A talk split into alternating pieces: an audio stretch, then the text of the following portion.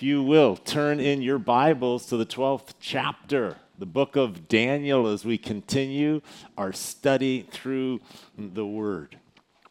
So we come to just the final chapter of this amazing book, the book of uh, Daniel, and, and it is so faith building to see the way in which God has declared the end from the beginning. And Isaiah 46 Remember the former things of old, for I am God and there is no other. I am God and there is none like me. Declaring the end from the beginning and from ancient times, things that are not yet done, saying, My counsel shall stand and I will do all my pleasure. And and so, the first six chapters, we really saw the chronology of the life of Daniel. And then in the final six chapters, we have seen the incredible prophetic visions that God has given to Daniel, showing the end times, showing the things that are going to be. And you'll remember that the final three chapters are, uh, are all one prophecy, one vision that was given to Daniel back in chapter 10, we see that uh, it begins where he is by the river, and the man, linen, comes to him and drops him on his face. And you'll remember that it had started with Daniel now praying and fasting for 21 days before the, the this moment when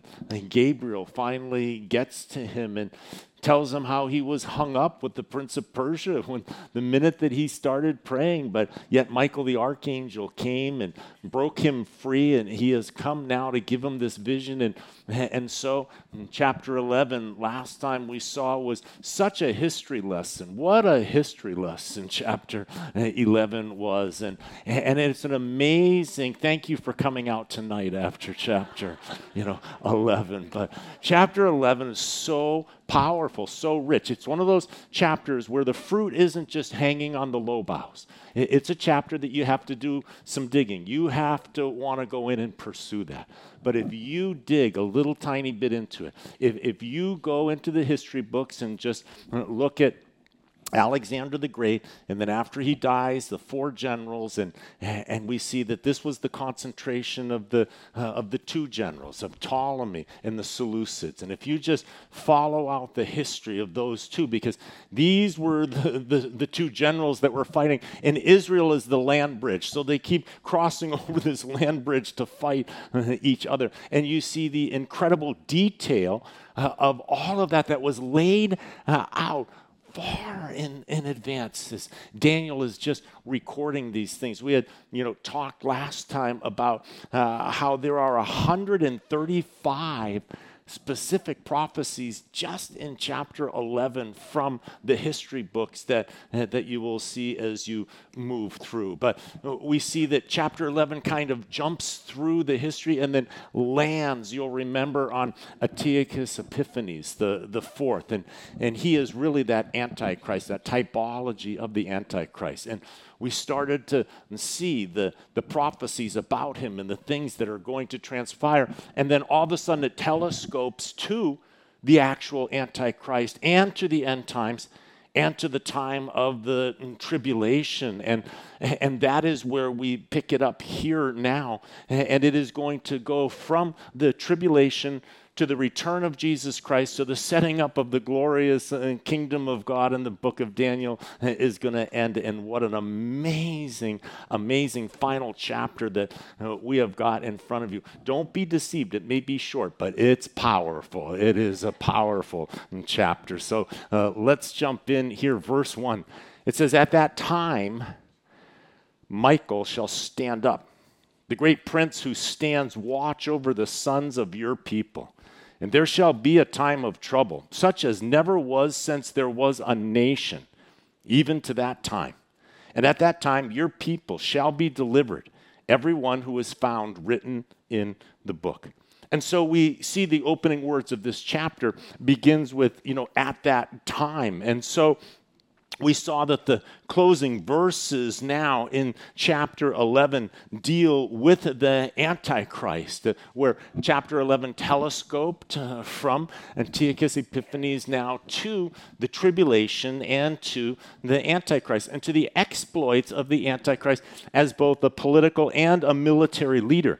If you look back to chapter 11, beginning in verse 40, and it says, And at the time of the end, the king of the south shall attack him. And so you, you have got the Antichrist, and there is going to be this attack that's going to come from the south. So that's Egypt in that area there. So the Antichrist is going to take over the world, and then there are going to be monstrous battles that the Antichrist is going to fight he begins with as a man of peace. But then once he takes over he is going to dominate. And then there are going to be the rebellions uh, against him and he is just going to come in and conquer. And so he is going to come out of the revived roman empire. That's where his strength is going to come from and so there is going to be a, a rebellion there is going to be trouble in the south and he is going to come down uh, and he is going to battle battle in the south, and then there is going to be trouble from the north, and he is going to go and he's going to subdue both of those. And we see here that it says that at the time of the end, the king of the south shall attack him, and the king of the north shall come against him like a whirlwind with chariots and horsemen, with many ships. And so this could be uh, Russia and that area that's uh, uh, to the north of, of where the revived Roman Empire would be. And, and so they are going to come with chariots and horsemen, with many ships, and shall enter the countries, overwhelm them, and pass through. And he shall also enter the glorious land. So he now, we see him as a military conqueror after he has risen to power through diplomacy, much in the same way of Hitler. We see that Hitler rose as a politician. Hitler was uh, elected and, and he did it as a statesman. But once he took over in power, then you saw him turn into a war machine and try and conquer the world. Well, the Antichrist is going to follow that same type of uh, a pattern. And and so, hey, here are some of the battles that are going to take place as he rises now militarily over the entire world. There's going to be some battles to the south, there's going to be battles to the north, but he's going to subdue all of that, and he shall also enter the glorious land. That's Israel. And many countries shall be overthrown, but these shall escape from his hand Edom and Moab, and the prominent people of Ammon. And he shall stretch out his hand against the countries, and the land of Egypt shall not escape. now, it's interesting that Edom and Moab, they, they are not going to end up coming underneath the, the power uh, of the Antichrist. And, and so it's interesting because over in Jordan, what is Jordan today, is the, the city that's known as Petra. And Petra is this amazing rock city, and this is a, a, place that when the abomination of desolation takes place, it says that the people of Israel are to flee, and that God then is going to protect them and watch over them and fight for them. And so interesting that here that Edom and Moab are Jordan. And so this is the territory now that ties into the fulfillment of the prophecy that will take place when the abomination of desolation takes place. Now, it says, He shall have power over the treasures of gold and silver, and over all the precious things of Egypt. Also, the Libyans and Ethiopians shall follow at his heels. So now he has conquered North Africa, Ethiopia, Libya, Egypt. Now he has the treasures uh, from them, it says. Uh, but news from the east and the north shall trouble him and therefore he shall go out with great fury to destroy and annihilate many, and he shall plant the tents of his palace between the seas and the glorious holy mountain. So, between the Dead Sea and the Mediterranean Sea, and that is Jerusalem. So, in an imitation of Christ, who will rule and reign from Jerusalem, the Antichrist is going to uh, set up and run his campaign from Jerusalem here as well. And it says that he shall plant the tents between the seas and the glorious holy mountain, yet he shall come to his end, and no one will help him. And so uh, the kings of the east are going to draw into the battle of Armageddon, and the Lord is going to return, and ultimately he is going to be destroyed there at the battle of Armageddon. So, here in this 12th chapter, it says that at that time Michael shall stand up. So during this period of time that we're talking about, the period of the tribulation, the period of the Antichrist rise, that Michael eh, is going to stand up. Now, the angels have different ranks and powers and authorities. And there are angels that are known as cherubim, and they surround the throne of God, they worship God. Satan was one of those angels. Satan was one of the cherubim.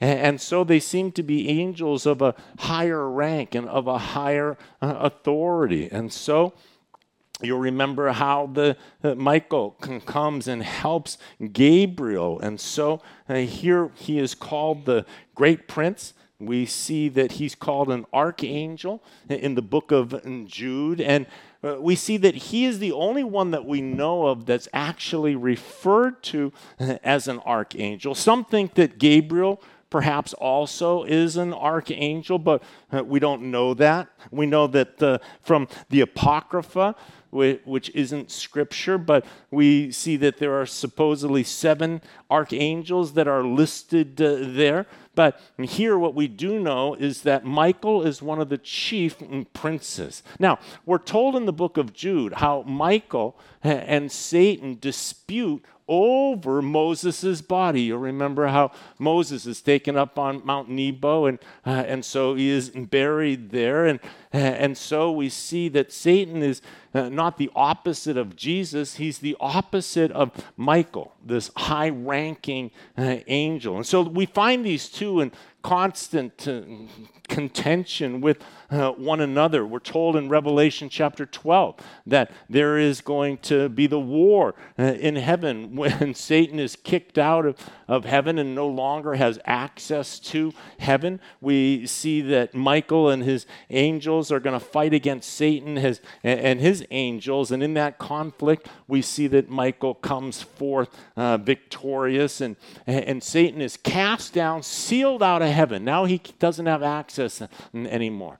And once that happens, it says that he now takes his wrath and he points it towards the God's people. And so these are the things that are going to um, take place. It says that the great prince who stands watch over the sons of your people. And so it appears that God has assigned uh, this special protection. Michael is the special protection over uh, Israel as his covenant uh, nation.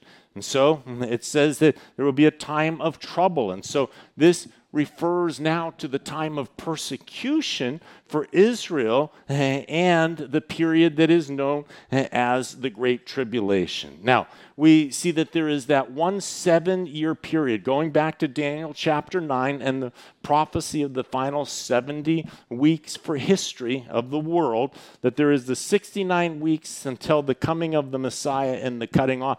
And then there's that final week, that 70th week that is yet future, separated there.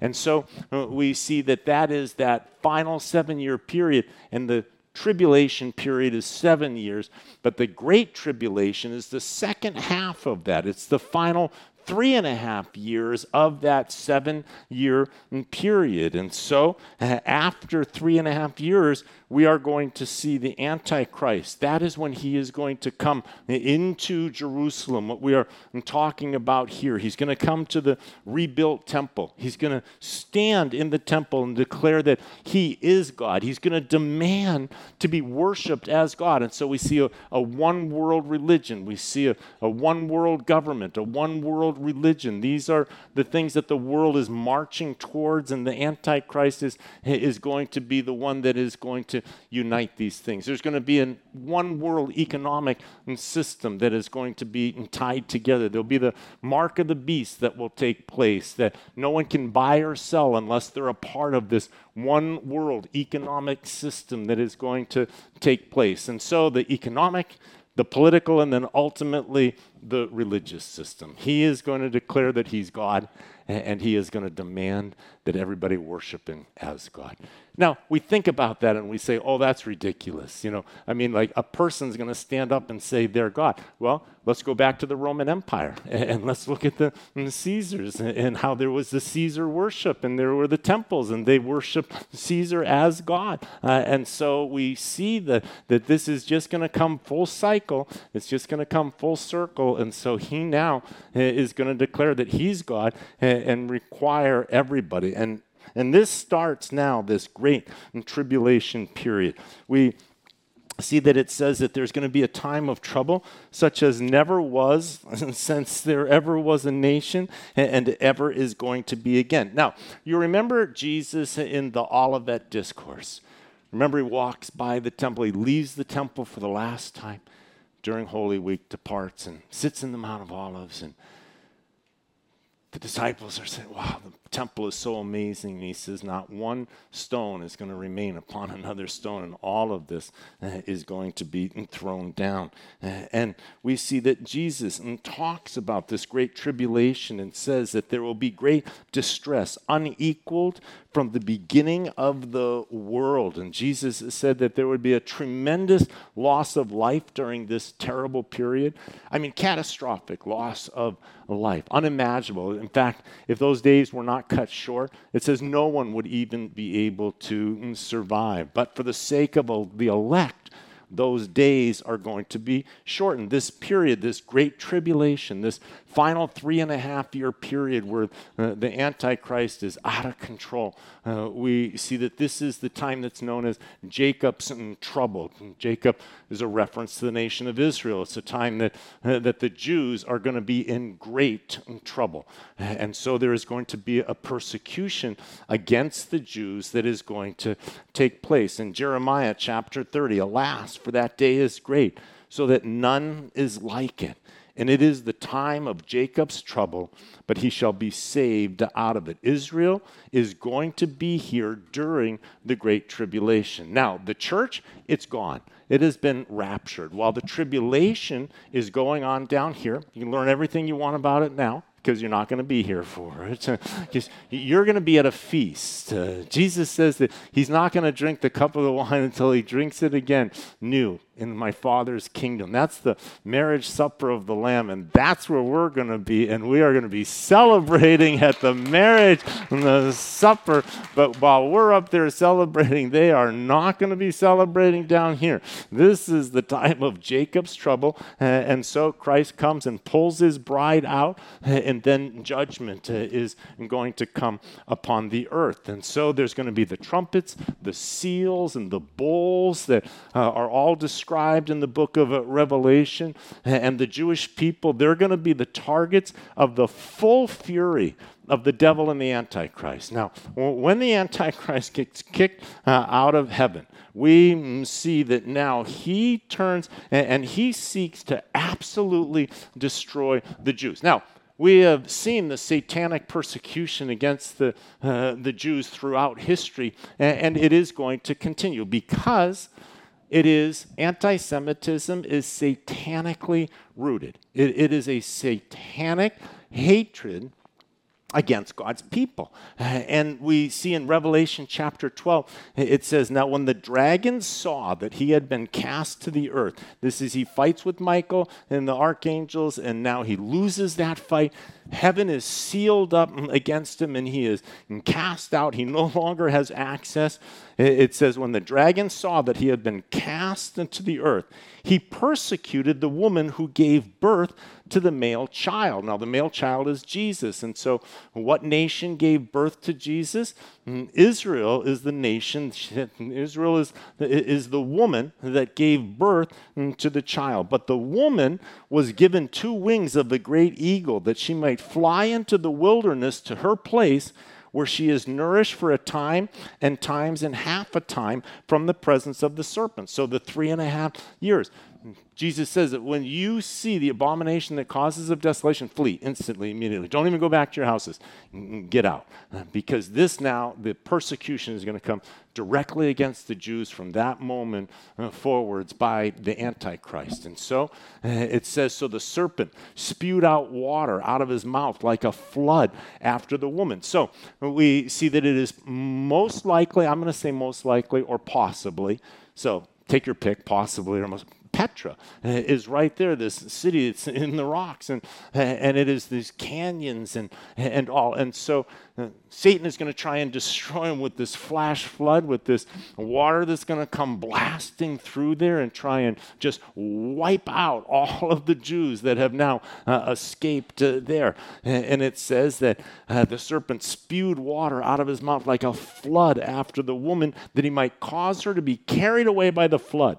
But the earth helped the woman, and the earth opened up its mouth and swallowed up the flood which the dragon had spewed out of his mouth. So, how awesome would that, that is going to be? You know, there's this incredible flood, and all of a sudden the earth is just going to open up its mouth, you know, drink it up, to, and then I think there's a burp, you know, uh, afterwards. I'm not sure about that, but in my mind, that's what happens, you know, and, and that just ends it. There, there it is. He protects he protects his own people. You know, look at them the same way in which stand back and watch the salvation of the Lord. When Pharaoh's army is coming down on the Israelites, they're backed up to the Red Sea, and unless God intervenes, they're done. They they are wiped out. And here is this flood coming down upon them, and unless God intervenes on that, they're done. But God does intervene and God does rescue them and God does protect them. And so it says, and the dragon was enraged with the woman. He, he wants to get at them, but God has put a hedge around them. And so we see that that hedge, that same hedge, is a hedge that's around you. That hedge of protection that Satan wants to destroy. Every single person that loves God, Satan wants to destroy him. See, the reason is easy. When you hate somebody and you can't touch them, then go after their kids. And you will hurt them by hurting their kids. Satan can't touch God, so you know what he does? He goes after who God loves, and God loves you. And so Satan is trying to hurt you and wound you and crush you and maim you and steal, lie, and destroy your life. Why? Because of his hatred for God. It's not against you personal. He's just using you to get at God. But here's what God says I put a hedge around you. I got a hedge around my, my kids. My kids are on the playground, but they're underneath my watchful uh, eye. Uh, and so here we see that now he's going full force after God's people, but God is standing up full force and, and deflecting. And it says that he is outraged, he was enraged with the woman, and he went to make war, listen, with the rest of her offspring who keep the commandments of God and have the testimony of Jesus Christ. Who's that? That's us now. now we're, we're the grafted in uh, olive tree there. But that's not you because where are you? You're at the marriage supper of the Lamb. Okay, so these are the tribulation saints now that have become Christians uh, after the church has been raptured. And so Satan is going to go and persecute the Jews and then he's going to go after the, uh, the Christians uh, as well. And so this is going to be a, a time of unprecedented distress in, in, the nation of Israel. And so Satan's attack against the people of the kingdom uh, is going to be part of his effort to prevent the return and the reign of Christ. And so you remember how when Herod found out that there was a king that was born, what does he do? He goes and slaughters all of the babies. Why? He was trying to prevent the, the birth of Christ. He's trying to prevent the rule and reign of Christ. He's trying to prevent the return of Christ. And so uh, this is where the persecution against the, the nation of Israel uh, has come from. You remember that, you know, through Adam's seed and through David's seed, the Messiah was going to come. And, and you remember in the story of Esther how Satan inspired Haman to now have, have an edict written that would destroy every single Jew uh, on the face of the earth. There's never been such a, a hatred for any one people that, that we, the world has ever seen, and that's because it is satanic. And so uh, we see here that, uh, that God is going to defend. And, and so Israel is going to go through the tribulation, but they are going to be protected uh, by the hand. And it says that everyone who is found written in the book. And so in Revelation chapter 20, we see that, uh, that there is going to be the dead, small and great who are going to come out of their graves, and death and hell is going to give up the dead which are in them, and they shall stand before God, that the books, plural, are going to be uh, open. And people will be judged out of the things that are written in the books the record of your life, the record of your misdeeds, the record of all of your sins. What an ugly book. Huh? You know, we have photo albums that capture every one of your good moments. this is the anti-photo album. You know, this is you at your worst. every single mistake, every lie, every sin, every failure that eh, you have ever committed, every single time you have broken eh, any of the commandments of God, we see that this is recorded, and then we see that they are going to stand eh, and have to stand before God. But the glorious thing is, is that the blood of Jesus Christ washes out every single one of those, uh, those sins and stains against you. So when they open up the book, next to your name, there's no sins. there, there's none. They have all been washed away by the shed blood of Jesus Christ. It's not that there weren't any but that they've been washed uh, away. They have been erased. And so that other book is going to be opened, which is the book of life. And whoever's name uh, is not found in the book of life, they are going to be separated from God. Revelation 20 then death and Hades were cast into the lake of fire. And this is the second death and anyone not found written in the book of life was cast uh, into the lake of fire verse 2 And many of those who sleep in the dust of the earth shall awake, some to everlasting life, and some to shame and everlasting contempt.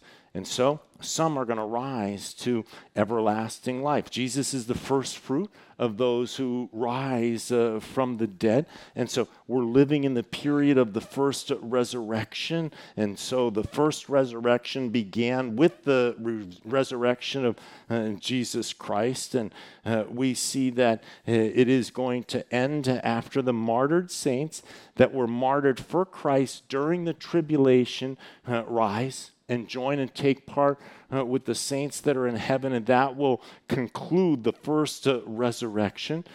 And then there is going to be the second mm, resurrection. And the resurrection, the second resurrection uh, now, is the one that we find in, uh, in Revelation chapter 20. That's not going to take place until after the millennial reign of Christ. So after the thousand years, but the rest of the dead did not live again until the thousand years were finished. And so uh, this is the first resurrection. Uh, blessed and holy is he who has part in the first resurrection. And so the martyred saints and believers were all part of that first resurrection. Over such, the second death has no power. But they shall be priests of God and of Christ and shall reign with him a thousand years. And so, some to everlasting life, it says, some to shame and everlasting contempt.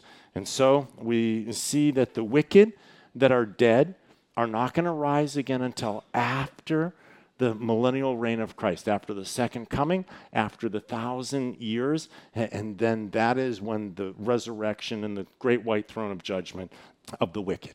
Now, verse 3 Those who are wise shall shine like the brightness of the firmament, and those who turn many to righteousness like the stars forever and ever. And so, those are who are wise. Who are the wise? The wise are those who put their trust in Jesus Christ, who put their trust in the Messiah, even though it will result in persecution and suffering, they are still considered the wise. And they're going to shine. They're going to be glorified in the kingdom. Uh, they're going to shine like the brightness of, uh, of heaven. And so uh, it also says, and those who turn many to righteousness are going to shine like the stars forever uh, and ever. And so uh, helping those who help others to see the light, those who help others to enter into the kingdom, those who witness and share the love of God, those who are willing to go tell people that God loves you and that He's made a way for you through Jesus Christ, and, and those who are willing to put themselves uh, out there to build the kingdom of God and to declare the truth of God's kingdom. And so God wants us to shine. Amen. Jesus said, Let your light shine before men. Let it shine before men. That a light wasn't meant to be put underneath a, a basket, but to be set up so that uh, it can be seen by all. And so the exhortation you know, that you have only one life, and, and each day is an opportunity to be able to let the light shine out of you for God's glory and for God's kingdom. And so we want to do everything that we can to be found wise, to be found uh, as those who turn many to righteousness. I want to turn many to righteousness. You want to turn many to righteousness? Amen. Don't we want to see many come? Don't we wish that everybody would get saved? Don't we wish that everybody would recognize how much God loves them and wash them and cleanse them and set them free and deliver them from bondage and uh, addiction and let them experience and enjoy the goodness and the grace and, and the love of God. And so, but you, Daniel, shut up the words and seal the book until the time of the end. And many shall run to and fro, and knowledge uh, shall increase.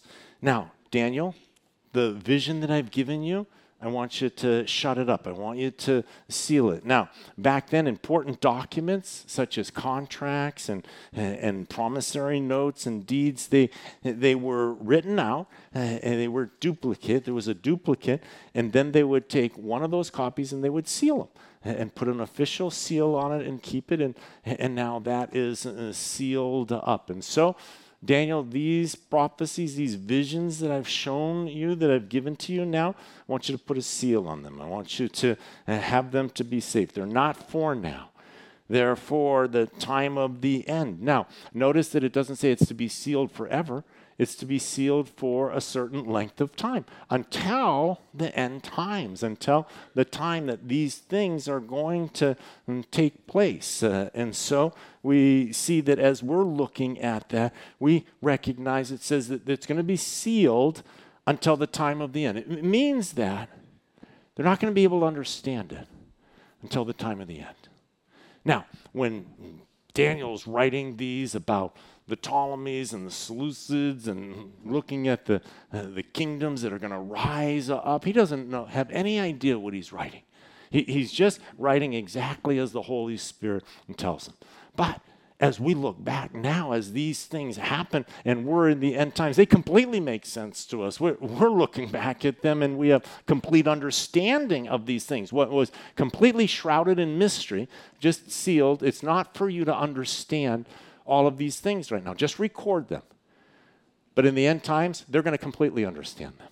When you can pull out your history book and you can pull out chapter 11, you can completely understand now uh, what chapter 11 is uh, all about. So seal it up until the end times. Now, we're living in these uh, end times. And so the book of Daniel becomes extremely exciting because not only do we have the understanding of it, but we see that most of it has been fulfilled. And guess what? It goes from there to the future of where we are now seeing everything being set up for the fulfillment of what hasn't yet been fulfilled. And so uh, we see that it says that many are going to run to and fro, and, and knowledge shall increase. And many people see the fulfillment of this in, in transportation and information.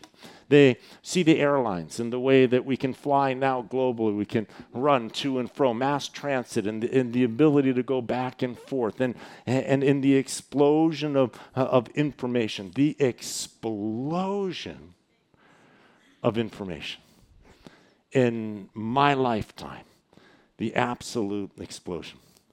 When I was in high school, there, there was a, this thing called a computer club the, we didn't even know what a computer was uh, back then. And it was the very first, IBM had, had some of these, uh, the, these, the very first computers and just learning slightly about them. And, and, and we have seen that, you know, from the birth, you know, back then, to, to the incredible computing power now and, and, what that has done. And you remember how we put a man on the moon, and, and today they're, they're saying something like the computing power in a cell phone is equivalent of what the room full of computers back then was used to put uh, somebody onto the moon. And we see the doubling of knowledge that has taken place. I want you to imagine all the information that the world had ever accumulated, all of the science, all of the math, all of the astronomy, all, all of the knowledge that had been accumulated up until 1960 was doubled by 1970. So, in one decade, the amount of knowledge was doubled. And, and we see that uh, now, uh, in the 10 years' time, and, and now with the computers, with the supercomputers, knowledge is increasing, not just doubling in 10 years, now it's on an exponential rise. And now we have artificial intelligence. And, and now, you know, w- we have got chat.openai.com, uh, w- which is artificial intelligence if you don't know about this, you can go on the internet. It's, it's big debate going on in college now and education and, and how to use this. But we had the internet. And on the internet, you know that you can just go and, and research anything. Well, what they've done is they've built an artificial intelligence computer that now will go and search all of the internet for any question that you ask it and we'll do all the research and then write you uh, a paper, anything that you want to know. You can just go and ask it and type it in. And, and, now, you know, there's teachers' big debate in the education world is whether or not the students are allowed to, to write this. Now, it will generate a different report every single time. So the kids right now, when they turn in papers, the professors in colleges run them through to see whether or not these were plagiarized or not. And so they've got their computer models that they run them through and, and, come back whether or not these kids actually wrote the paper or not. Well, with OpenChatAI.com, uh, the computers can't catch it because it generates a new paper every single time. And, uh, and so then there's some teachers that go, you know, this is kind of like the debate back when, you know, a long time ago, when, whether or not you can use a calculator, you know, in math class, you know, and, and it's like, you know, can you use, well, it's just a tool. Well, you're not always going to have a calculator, but look, you're trying to have them solve equations, so the calculator isn't the issue. so that whole question, you know, of is it a tool, okay, or, you know, is it replacing thinking power and brain power? And so this is a big issue that, that is going on. There's some instructors that say use it, uh, and, you know, you still have to edit it and kind of, you know, work some of the parts and, and go through and learn how to use it as a tool because you'll have that tool, you know, the rest of your life. There's articles all over whether or not it's actual intelligence or not, but artificial intelligence. And now what happens when the computers become smarter than people? And what are going to be the limitations on this and the moral boundaries of these things? And so suddenly now we, I mean, we are being pressed artificial intelligence and, and the virtual world and the virtual web that they are now trying to build a one to one virtual world that you can exist in. I mean, it is just mind boggling where technology is uh, right now and the explosion of information. So some people see that that is, you know, the fulfillment of what Daniel is talking about. Here many shall run to and fro, mass transit, you know, and knowledge shall increase. But in context, that's not what Daniel's talking about. Okay? What he's talking about is the knowledge of the prophecy. When he says the knowledge shall increase, it's the knowledge of the prophecy that he was given uh, is going to increase in the last days. Uh, and so we see that, you know, our knowledge of the book of Daniel continue to uh, increase as we saw the fulfillment of the uh, prophecies. And, and, and we see now that not only the past fulfillment, but yet those that are, are yet to uh, transpire. Verse 5. Then I, Daniel, looked, and there stood two others, one on this riverbank and the other on that riverbank. And one said to the man clothed in linen who was above the waters of the river, How long shall the fulfillment of these wonders be? And so the, the Tigris River, that's where Daniel was back at the beginning of this prophecy, and he was with others, and and then they heard, but they ran away and fled, and, and Daniel was left there at the Tigris uh, River, and uh, and so these two angels are standing on each side of the Tigris River, and they're listening. They're personally interested in the coming events of, of God's program uh, of redemption. Now, the angels do not understand God's plan of redemption. We see in 1 Peter chapter 1 verse 12, to them it was revealed that not to themselves but to us they were ministering the things which now have been reported to you through those who have preached the gospel to you by the Holy Spirit sent from heaven, which things which angels desire to look into. And, and so mm, First Peter implies that, that even the angels are not fully informed as to how the prophetic promises of God are all going to work out. In the same way that we see the prophetic, but we don't understand how this is all going to happen. We don't understand when this is going to happen. We know that we're looking for the Antichrist, but who is he? Where is he? And when is he going to show up? And, and we don't know. And, and if, you, if you meet an angel and you ask the angel, they probably won't know either. so, you know, unless God has sent them with a message and the specific knowledge about it, they, they're observers and watching their instruments, and they are God's instruments to, uh, to help uh, here upon this earth. But they, they look, but they do not understand. And so they're talking. How long? shall the fulfillment of, of these wonders be? And, uh, and so we see until the literal translation of that is until when is the end of these marvels? And then I, I heard the man clothed in linen. So this goes back to, uh, to now the original angel that was talking to him, probably Gabriel, who was above the waters of the river when he held up his right hand and his left hand to heaven and swore by him who lives forever that it shall be for a time, times, and half time.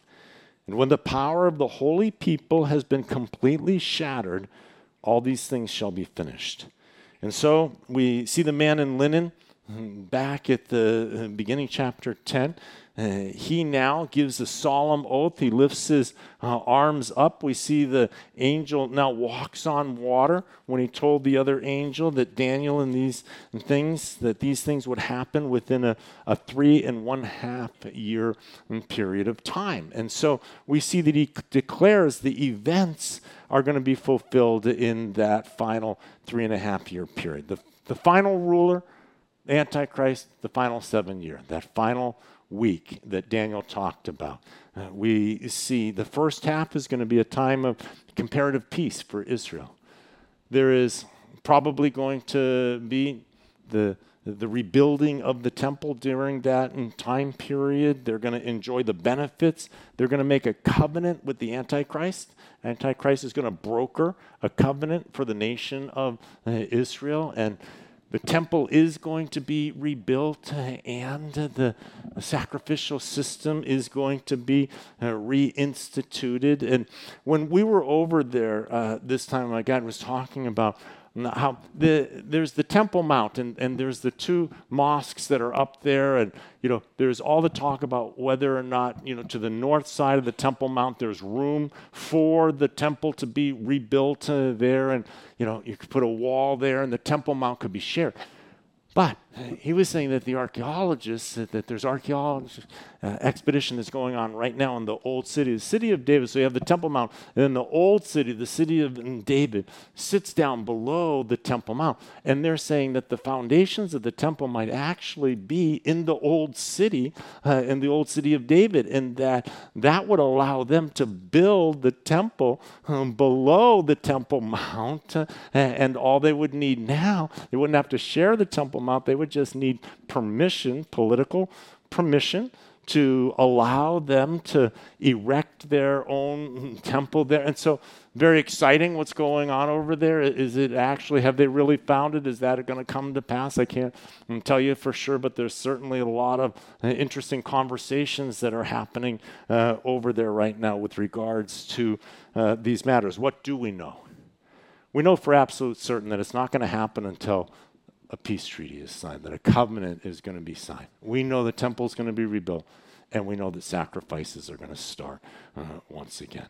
I think that's going to be interesting. Just a side note, I wonder what PETA is going to do you know, with the sacrificial system uh, once again instituted over in, in Jerusalem and, and what that will be like. But those are, those are all issues that are going to get uh, ironed out and worked uh, through because the sacrifices are going to be once again transpiring and taking place. And, and so, in the middle of that 70th week, that is when the Antichrist comes in. He stops the worship. He disperses the Jews, and, and those who, who, who love the Lord are going to flee, and he's going to protect them there for a times, times and a half uh, time. Uh, and so then what is going to happen?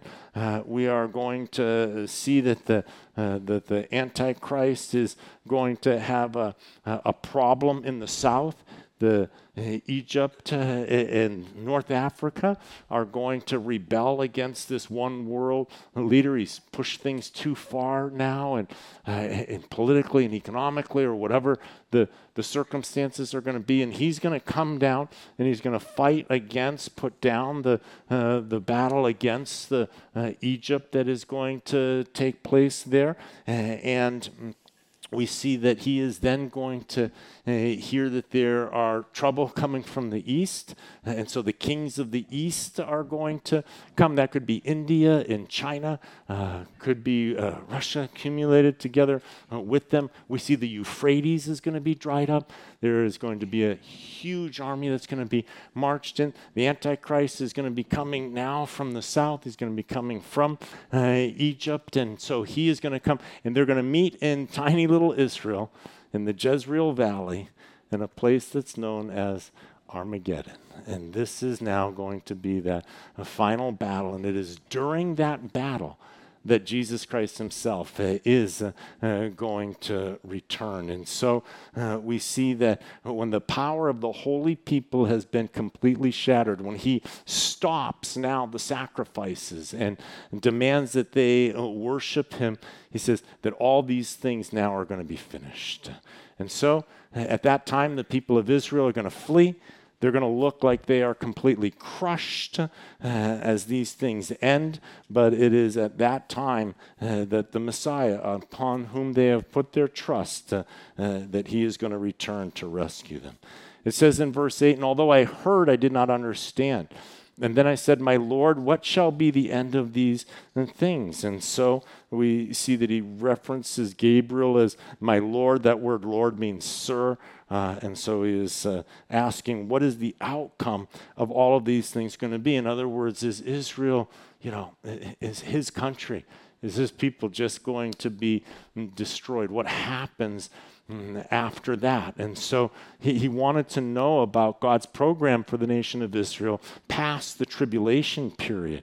And so we see that there's little information uh, in the scriptures about the, uh, the Israel's role in the millennial uh, reign following the second coming. Uh, and so uh, here we see that uh, much of the prophecies that have been given through the prophets, and more are going to be given through the prophets that come after Daniel. We see Haggai and Zechariah and Malachi uh, give more information about God's uh, prophetic plan for the nation of Israel uh, uh during the millennial uh, reign. And so uh, he said, Go your way, Daniel, for the words are closed up and, and sealed till the time of the end. More time, more, more details are going to be revealed, but they're going to be revealed later. And Daniel has to be content with what God has has revealed up to this point. He says, Many shall be purified, made white, and refined, but the wicked shall do wickedly, and none of the wicked shall understand, but the wise shall understand. And so many shall be purified. Many Jews are going to turn to Jesus. Jesus is the one who, who spiritually purifies us. But the wicked, they're going to continue in their uh, way. And from that time that the daily sacrifice is taken away, verse 11, and the abomination of desolation is set up, there shall be 1,290 days. Now, notice that 1,260 days is the times, times, and half time. So here all of a sudden we have now 1,290 days. There's an extra 30 days. But notice what the marking point is. The marking point is from the time that the abomination of desolation is set up. Now, it's interesting because Jesus, in his Sermon on the Mount, marks the abomination that causes desolation. When you see the abomination which causes desolation, you are to flee. So, this becomes a time marker. So, uh, you mark yourself uh, out, and, uh, and we see that there is this extra 30 day um, period. And so, uh, we have got the 1,260 until the return of Jesus Christ, and then we have an extra 30 days here. And so some suggest that the extra 30 days is going to be for the judgment uh, of the nations. So after Christ returns, there's going to be the judgment of the nations. And so that is going to take place during those 30 days. Blessed is he who waits and comes, now listen, to 1,335 days. So now we have the, the third number. We have 1,260, 1,290, and then we have 1,335. That's another 45 days uh, after the return of Christ. So we've got a, a 30 day period, then we've got another 15 day period after the 30 day period after uh, the Lord returns. Blessed is the person who comes all the way through those 30 days and then those 15 days. Uh, after that. Uh, and so here we see that, uh, that there are those that would say at 1,260, Jesus returns. At 1,290, Christ's official government now uh, has been set up with the judgment of the, uh, uh, uh of, of, of, the saints being installed, the tribulation saints and all. And then at the end of this 1,335 days, we have the nations are judged, and the millennial kingdom now uh, officially begins. And so, uh, here what it says is the believers who survive to that day and now enter in. Now, there's going to be people who live through the tribulation period that don't get to enter into the millennial reign, that never gave their life to the Lord, and so they, they didn't die through the judgments. But guess what? They don't get to enter in. And so there's going to be the, the setting up, the judgment, and, and those. So the people that enter in, they're going to become citizens of the most wonderful society uh, ever, governed by none other uh, than Jesus Christ Himself. And, and, and what uh, a glorious, glorious time, the millennial kingdom uh, that we are going to experience, that we are going to experience together. And so I can't wait uh, for the millennial reign. It's going to be awesome. Verse 13. But you go your way till the end, for you shall rest and will arise to your inheritance at the end of the days. And so uh, we see here that Daniel is going to rest, he's going to sleep, he's going to die, but he's going to be resurrected, eh, and he is going to receive his allotted inheritance uh, in the millennial. What an amazing life Daniel led. I mean, we, eh, we see that he was faithful to God even in the face of great mm, adversity. We mm, see that, that Daniel is a character in the scriptures that is known for his unwavering faith. You, you remember how he wouldn't partake of the delicacies of the kings, sets himself uh, aside from the table in the way that, uh, that God blessed him. He stayed true to his relationship with God, and, and, and he is known for his great wisdom, the way that God gave him the ability to uh, interpret dreams. And so his, his wisdom allowed him to uh, serve throughout. And Daniel is known as this incredible man of courage, uh, known for the lion's den and, and trusting in God wholeheartedly and completely, being told he's not allowed to pray. And he prays and he's willing to suffer the consequences. And, and, and so, you know, Daniel is remembered as a man of faith a man of wisdom and a man of courage. And may we be men and women of great faith. May we be men and women of great faith in a culture that is sideways to, to what we believe and hold as, as truth. May our faith not waver one bit. May you hold on to the absolute certainty of God's word, and the promises of God, and in the knowledge that God loves you that God has a plan for your life, that God's plan for your life is infinitely better than any plan for your own life. And may we be men and women whose faith is strong. May we be men and women of wisdom wisdom to navigate, when to speak, when not to speak, and that discernment that is so necessary to navigate mm, successfully. And, and may we be courageous. May we not be afraid.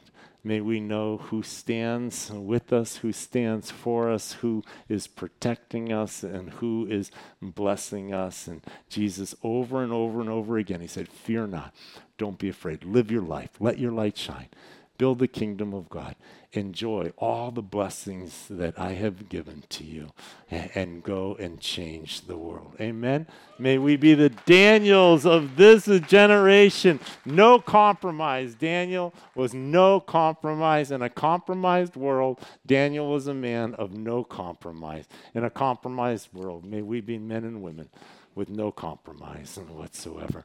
Let's pray. Father God, thank you for your word, for your truth. We ask that you would just bless us, go before us, and help us to live our faith like Daniel in our generation. It's in Jesus' name we pray. Amen.